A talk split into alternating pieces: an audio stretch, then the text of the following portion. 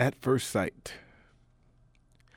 His eyes relay a joyous song to mine, a pool of indigo in which I drown.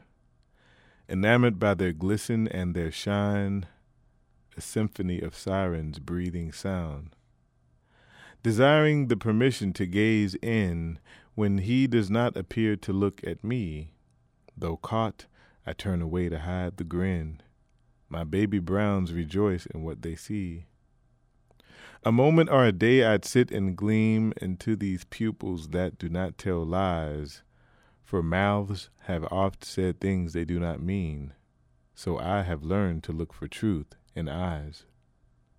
Should he indulge me in this looking game? A vow, some kids, a hyphenated name.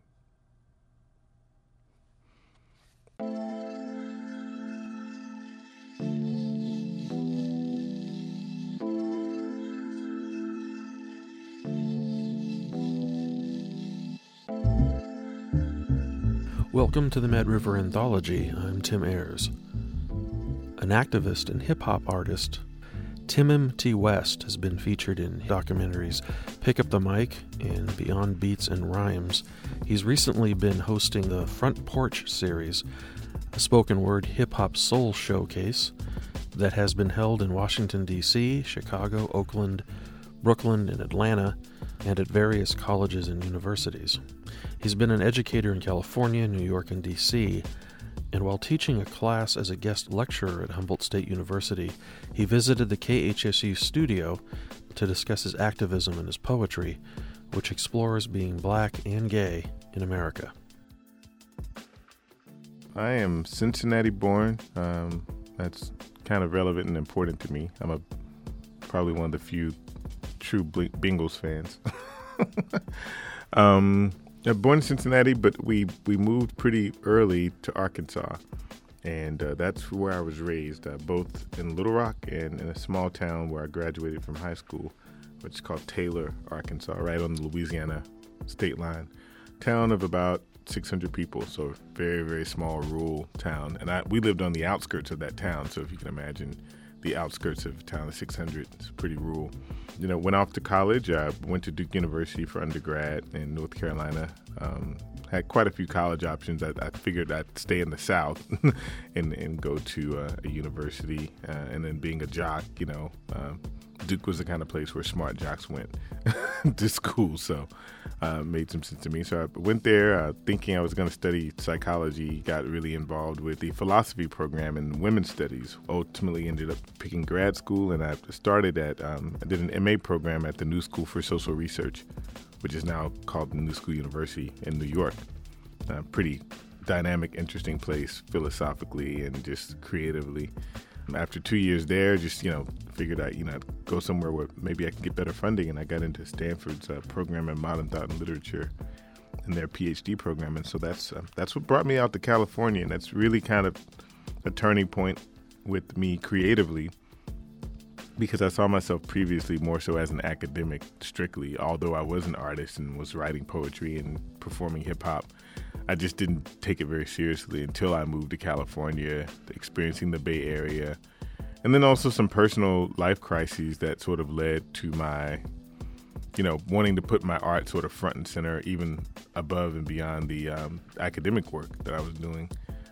You know, namely my, my diagnosis of AIDS in '99 kind of changed a lot of that. You know, because you you know you're given some information like that, it just really sort of makes you think, like, well, you know, what do you want to be remembered for? And for me, it was not these sort of really limited high theory ideas that maybe two percent of the population could comprehend, but but more so, um, you know, material through poetry, through through music that that a larger base of the population would be able to receive and understand and, and dance to and um, really, really important for me. Um, I've taught at high school levels. i've taught at the college level. Uh, I, I, see myself as an educator uh, professionally, uh, whatever I'm doing. i've left the Bay Area in, in, 2004 after being here six years and moved to DC, um, moved to Atlanta, and then um, most recently um, moved to Houston, um, Texas, where I live with my partner.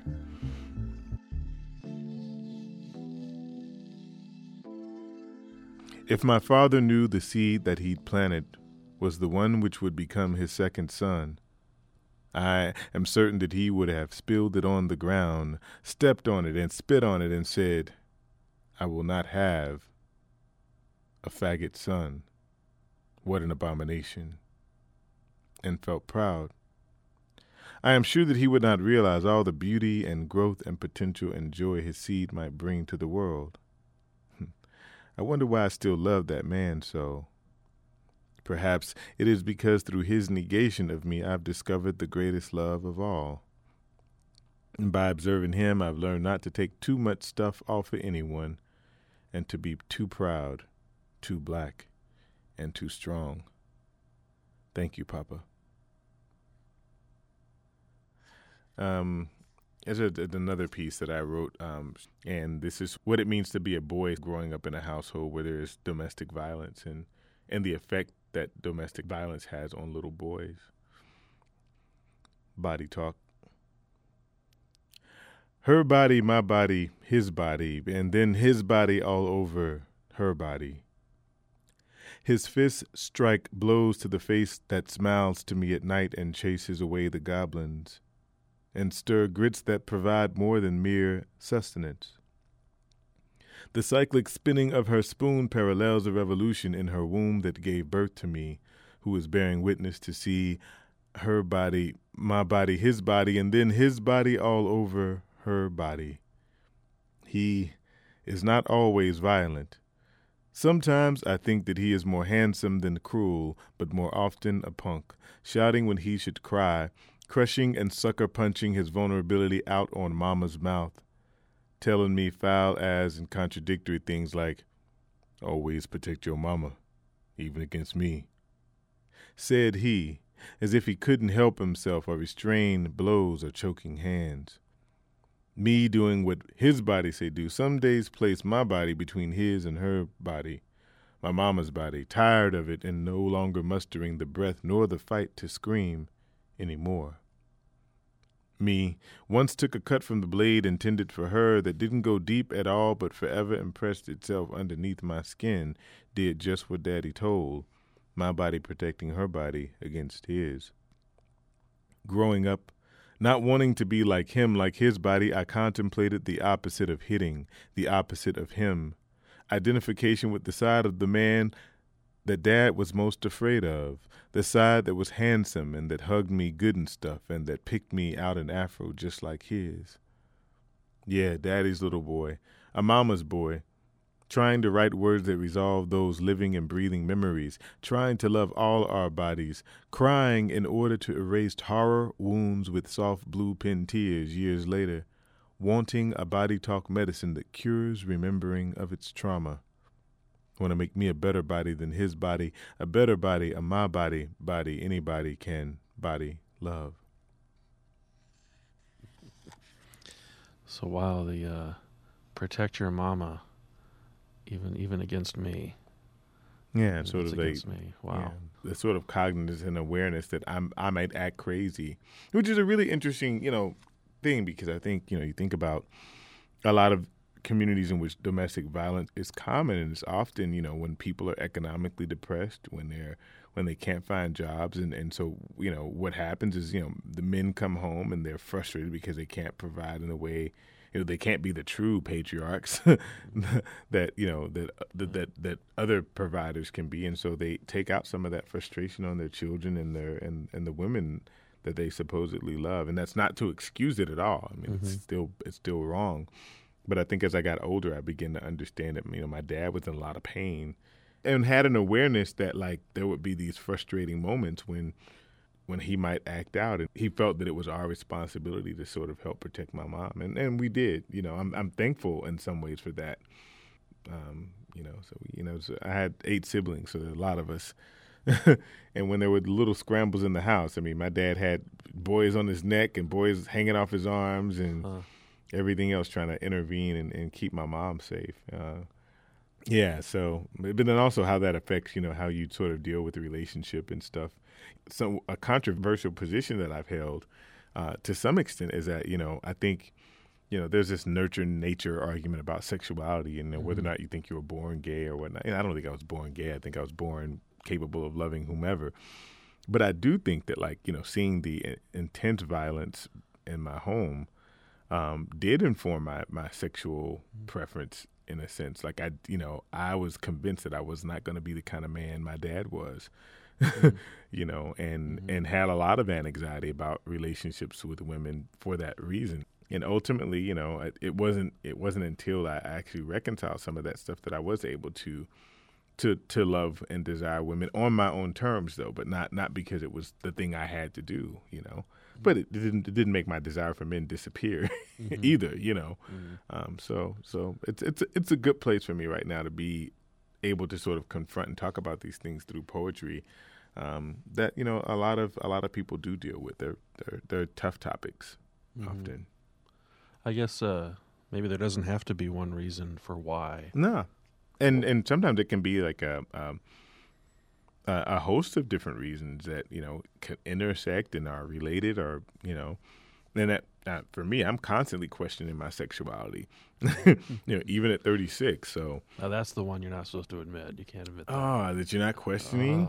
Oh, yeah. yeah, I guess I'm the big Q in the LGBTQ. Like I'm, yeah, I'm, I'm yeah, I'm, I am questioning. You know, yeah. Sign of know. weakness. What's wrong with you? Oh wow, yeah. Uh, as opposed to like a sign of good reason and, and strength, right? That you Right. actually like Right. that you actually care enough about you know th- uh, the, the truth to uh, to question the truth. right. So Mm. So um, this is a, a a silly question. You know, I'm a Tim, and there's a DJ up here at the station who's also a Tim, and we were talking about your unique name, Tim'm, and we're and we were jealous. We were wondering Oh. how you got the uh, apostrophe M. wow, Unique spelling. What's up with that? that's an interesting story. Like I um, I had a speech impediment as a kid. Uh-huh. Um, uh, m- most people know it as stutter. My speech impediment was kind of multi-layered. It, you know, I, I had difficulty and still do pronouncing certain words, but stuttering on certain words was also an issue. And and when that stuttering happens on M's and your name is Tim or Timothy, you don't get very far. It, it comes out Tim, you know. And so it was kind of this mean joke, and you know, you know, on, on the occasions where I made the mistake of stuttering on my name, you know, it became this big sort of you know mockery thing, and Mm. and I think uh, you know my mom had always encouraged us not to sort of allow people to use words and language to hurt you. Um, yeah, the sticks and stones was kind of a sticks and stones may break my bones, but words never hurt me was a big sort of ethic in my mom's house, and so the idea that we could take something that was n- intended to be negative and make it positive. Um, so I, I at, initially I started just spelling my name with two M's, uh, um, just as a way of marking myself as Yeah. different. And then, um, um, you know, my mother would call me Tim and M, or um, and so we just, you know, when I got when I came of age to really sort of understand the complicated nature of sort of owning something that was, you know, an impediment by that point it was you know people were calling me Tim M and or Tim and you know Tim M. So I said, well, how would you know how would you spell something like that? And it really like late high school, co- college became like when I started to really own Yeah. that that's what I wanted to be called and, and preferred to be called. I don't even answer to Tim. If if someone says Tim in a room, I don't even like respond. You know. Um, and and and interestingly, I always you know the the, the whole sort of uh, you know maybe egoistic point was that you know I would become so famous that you know, people would my my name would be a household name, and everyone would stutter because whenever they said my name, they'd have to stutter on M's. so it's kind of universalizing the stutter so that it's not a bad thing. We're all doing it now. We're all doing Whenever it now. Every t- you. whenever you talk to me, or whenever you mention my name, you're stuttering. Uh, you know, and it doesn't feel bad. Uh, in fact, one of the songs that I'm, I'm, I've been working on an album here, um, you know, called uh, "In Insecurity" as two words, "The Golden error, and um, it's a, it's a play on the golden era, E R A of hip hop, but it's actually the golden era, E R R O R, and it talks about um, you know the, the nature of our insecurities and things that have been used sort of against us, and what would it mean to see those errors as opportunities to learn different things. And so one of the songs on the album is called Stutter.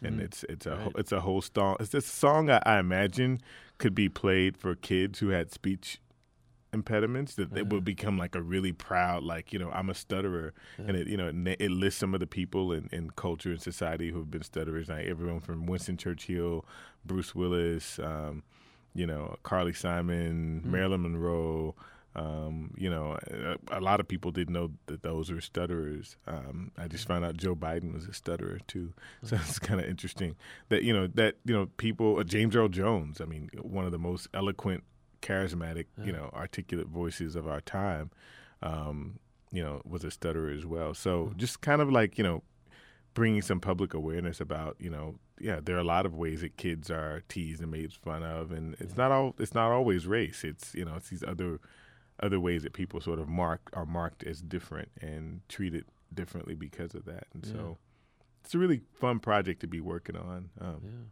yeah. yeah. It's for any kid out there struggling with language, like I did as a kid, trying to get the words right. Trying to win the fight over fear. No, we're still here. Even if we outgrow the stutter and the words seem clear. Don't ever have no shame in your game. Everybody stutter when they say my name. Stir, wonder if no man can put us under. We hesitate and blunder, afraid to be it manifest in speech. Insecure, we stir, wonder if no man can put us under. We hesitate and blunder, just like the beat repeats. Sometimes we. I ain't got no speech disorder.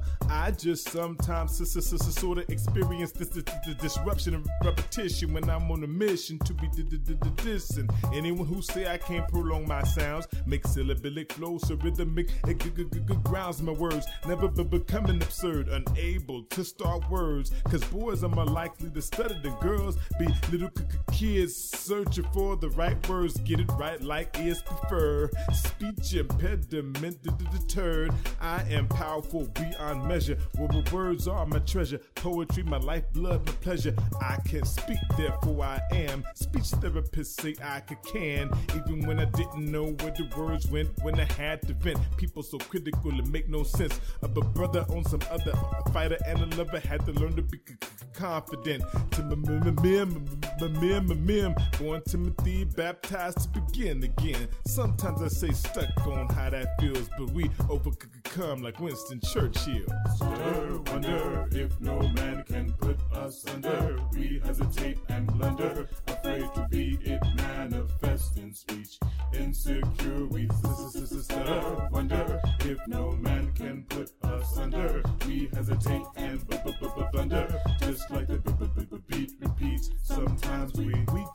can kick it, speak if we skirt. The words won't come out if we still right there. Stuck in the muck of this terrain that's called our earth. I say we can do it, flow like fluid just like Obama. Yes, we can, but we gotta comprehend the plan to embrace whatever makes us afraid. Caught in the maze of all that the times but before, when more seems less and less didn't give us any more. The score had us losing, sometimes choosing to, to defer our magic, alphabetic acrobatics punk poets like in the Harlem Renaissance, making that paper like fire. Zora Langston and Bruce inspired, rather conspired to express what word becomes flesh, no longer object, become the subject of an intelligent freedom. I believe a stutterer will lead them smooth like James Earl Jones. Can you feel that freedom poem? Stir, wonder if no man can put us under. We hesitate and blunder, afraid to be it manifest in speech. Insecure, we stutter, wonder if no man can put us under. We hesitate and blunder, just like the beat repeats. Sometimes we. I'm so smart, too quick, I think. Get to being so tight on the mic, my eyes blink. Not trying to wink at you, just doing what a gotta do to spit my truth. It ain't always been this easy for for for, for sheezy. Nervous the words they leave me, but when I sang or when I was acting, seldom stuttered when I was happy or laughing. The words always came out right in spite of the fight between capacity and might. Listen with attention, I'm alright, cause it helped me see the light. I'm a die-hard stutterer, though I don't do it no more. Like Bruce Willis, and the pitch shows are like Marilyn Monroe. Carl Simon, whose voice pure, and I'm just the next installation of a stuttering nation. Reaching back and relating, cause the words didn't kill us, make us stronger, even if it took a little longer.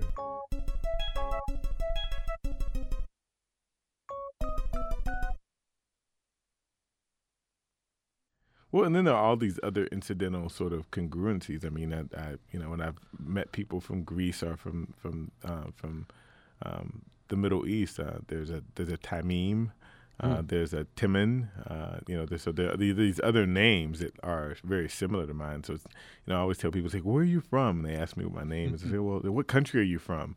You know, I'm I'm black. I'm half exotic looking, I guess, and so they think I'm from some country. And I go, "I'm from I'm from Arkansas." the country of Arkansas. Yeah, I'm from the country of Arkansas, which is, you know, in some ways, you know, when you consider certain things about Arkansas, it might be might be legitimate to consider it another country. I mean, they just stopped people from adopting kids who aren't married, so oh, wow. that's pretty intense. You know, yeah. like you know, not even heterosexual unmarried couples can can can have children, which is wow. Like you really care a lot about children when you do something like that. Right. Right. yeah.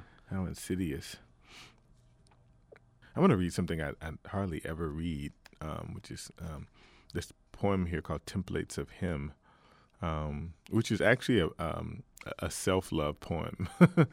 I was in a um, a center, was working with youth, and this person, this guy passed, and you know, I was like, wow. I was like, at that moment, he was like the most beautiful person I'd ever seen in my life. But then I realized when I sort of broke down his description that you know he reminded me a lot of myself and so there was this kind of recognition through him of like what i liked about myself which i never really thought a whole lot about um, so um, this is templates of him foundational sightings my body a hummingbird sighting its shadow for the first time in a budding orchid and lured to the sweetness there Possessed by the spirit of Narcissus, my self pleasuring or the very anticipation of him grounds my ramblings. Him is a template for what I most like about baritones or raw souls, boundless open repositories for all things dynamic, open, humble, and curious. My desire for him collapses on words dancing in my throat on sun days, stuck and waiting for a moment to massage the air, his ears, his neck. My eyes would say all if they had permission to return the gaze, but my passion often hides from potentialities like brothers loving brothers. Him is a cool, damp synergy where the earth meets cosmos and the glances back and away at each other's eyes. Silence, poetry, a graffiti collage waiting to scream something beautiful, like where dark palms and fingertips meet. Remembering that breathing is heaviest between the inhale and exhale, in him I am reminded of my nervousness, how it rages before and after, like the nebula trusting the grace of goddesses. The embrace of my pleasure cushions any fear that him is afraid of desire, a dream deferred, a native son, me seeking history tattooed on some other brother's back, waiting to be deciphered. So do we know who this guy is? You never. He just wandered by. He's actually he's a friend of mine now. he is. Oh, good, because he needs to hear this poem. Yeah, he's he he's kind of well aware of the poem. He's you know he's he's he's he's you know he's he's a good guy. He's one of my straight friends. So it's really interesting, you know, like we actually ended up like running into each other in, in poetry circles. He's actually quite a prolific poet himself, and um, mm. and uh, in San Francisco, and and and we we became really close friends, and and the sort of you know I think I talk a little bit about sort of this this space of I wouldn't call it unrequited desire, but like that when when a person desires another, that it's not always eh, one of the issues I have with the way that you know um, you know some of the proposals and propositions around marriage and whatnot is that you know there's so many dimensions to our loving beyond sex you know and and and oftentimes you know queer communities get reduced to the sex we have Um, you know, I'm currently separated by a number of states from my partner. Mm-hmm. Um, you know, and uh, trust me, if sex was the only thing that held us together, we would not be together right now for sure. Um, so, you know, just acknowledging that like this, that desire is something that can exist in these very sort of erotic and, and beautiful ways, but but not necessarily sexual. And that's not to demonize sex at all, but mm-hmm. just to say that like we're so much more than that most of the time, and um, and that it's kind of a it's kind of dismissive and um, and perhaps a little bit um, you know unfortunate for those you know who think that even heterosexual love is sort of bound together by the sex people have. I mean, I would I would like to think that their relationships are also bigger than that. Yeah. Um, so you had that story about visiting your dad, was it? That oh yeah, yeah. I do have uh, I do have that one. Uh, chipping. It's actually interesting. It's the last time I actually saw my dad, um, and it's probably good some three years ago now. Um, driving a good six hours. I was at a conference, I think Philadelphia. I drove down to Richmond, Virginia, and. Uh, yeah, I think we had about 15 minutes of available time for each other. Mm-hmm. All right, that's the amount of time that he had, and sort of processing that the the drive to meet him and all that was involved in you know being determined to still go see him, um, but also the drive after. Mm-hmm. um, you know, uh, mm-hmm. so this is chipping off the old block. Chip one. My heart is senseless. It makes as much sense as driving five hours on Father's Day for a 15 minute visit to gaze into the eyes of the man whose seed became my becoming. Only to recognize how little we know about each other, how cliche conversations have become. How's basketball? You lifting? Which boy is it now? I want to get beneath the surface of words, reveal the sincerity of our silence for what we are both perhaps afraid to admit. I may be more like him than I'd like to be. Just hours later, I do not remember the soft of his hug. For all the ways he raised us tough, his kisses came closest to resolving the neglect. Among the sweetest memories of my boyhood was having people see Rev and Coach kiss the same little boy he said tackled either like a sissy or too mean. I could never find the in between.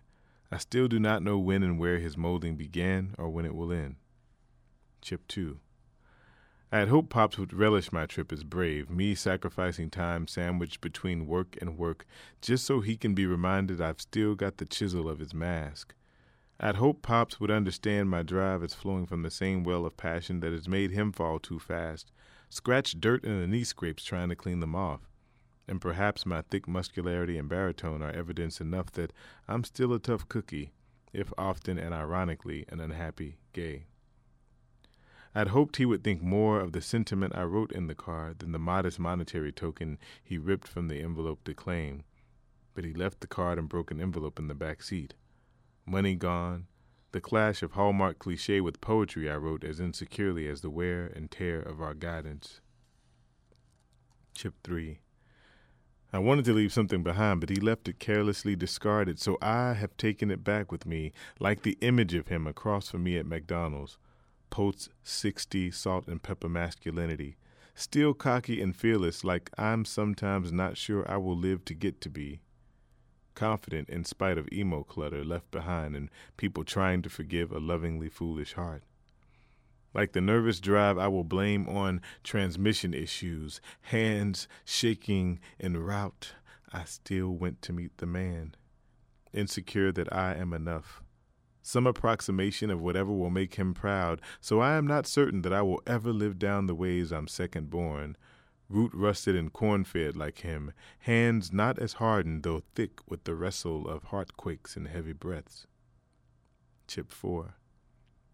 I shared with him evidence of the ways my heart has become clumsy like his has been known to be, and he smiled, teeth not as bright as his aura. you are West, a chip off the old block. I'm not sure I found it funny, but I suppose he is right. Because I will continue to drive hours for the possibility of 15 minutes of love. Will continue to fall as hard as dominoes are slapped on cardboard tables. I'll continue to seek the man I am becoming till I can look in the mirror like I look at my father and say with full resolve, You did all right.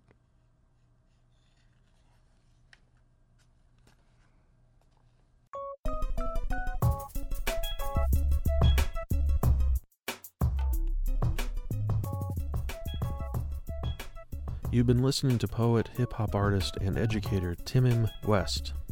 His books include Red Dirt Revival, a poetic memoir in six breaths, and Flirting. His albums are Songs from Red Dirt, Black Boy Blues, and his newest, In Security, The Golden Error. For more information on the web, visit reddirt.biz. Tune in to the next Mad River Anthology for Part 2. If you have questions or comments about this program, please call our listener comment line at 826 6089. On our blog, an online archive of past programs can be found at madriveranthology.wordpress.com. The show is also available in iTunes. The Mad River Anthology airs the second and fourth Sundays of the month at 10 p.m and is produced for KHSU located at Humboldt State University in Arcata, California.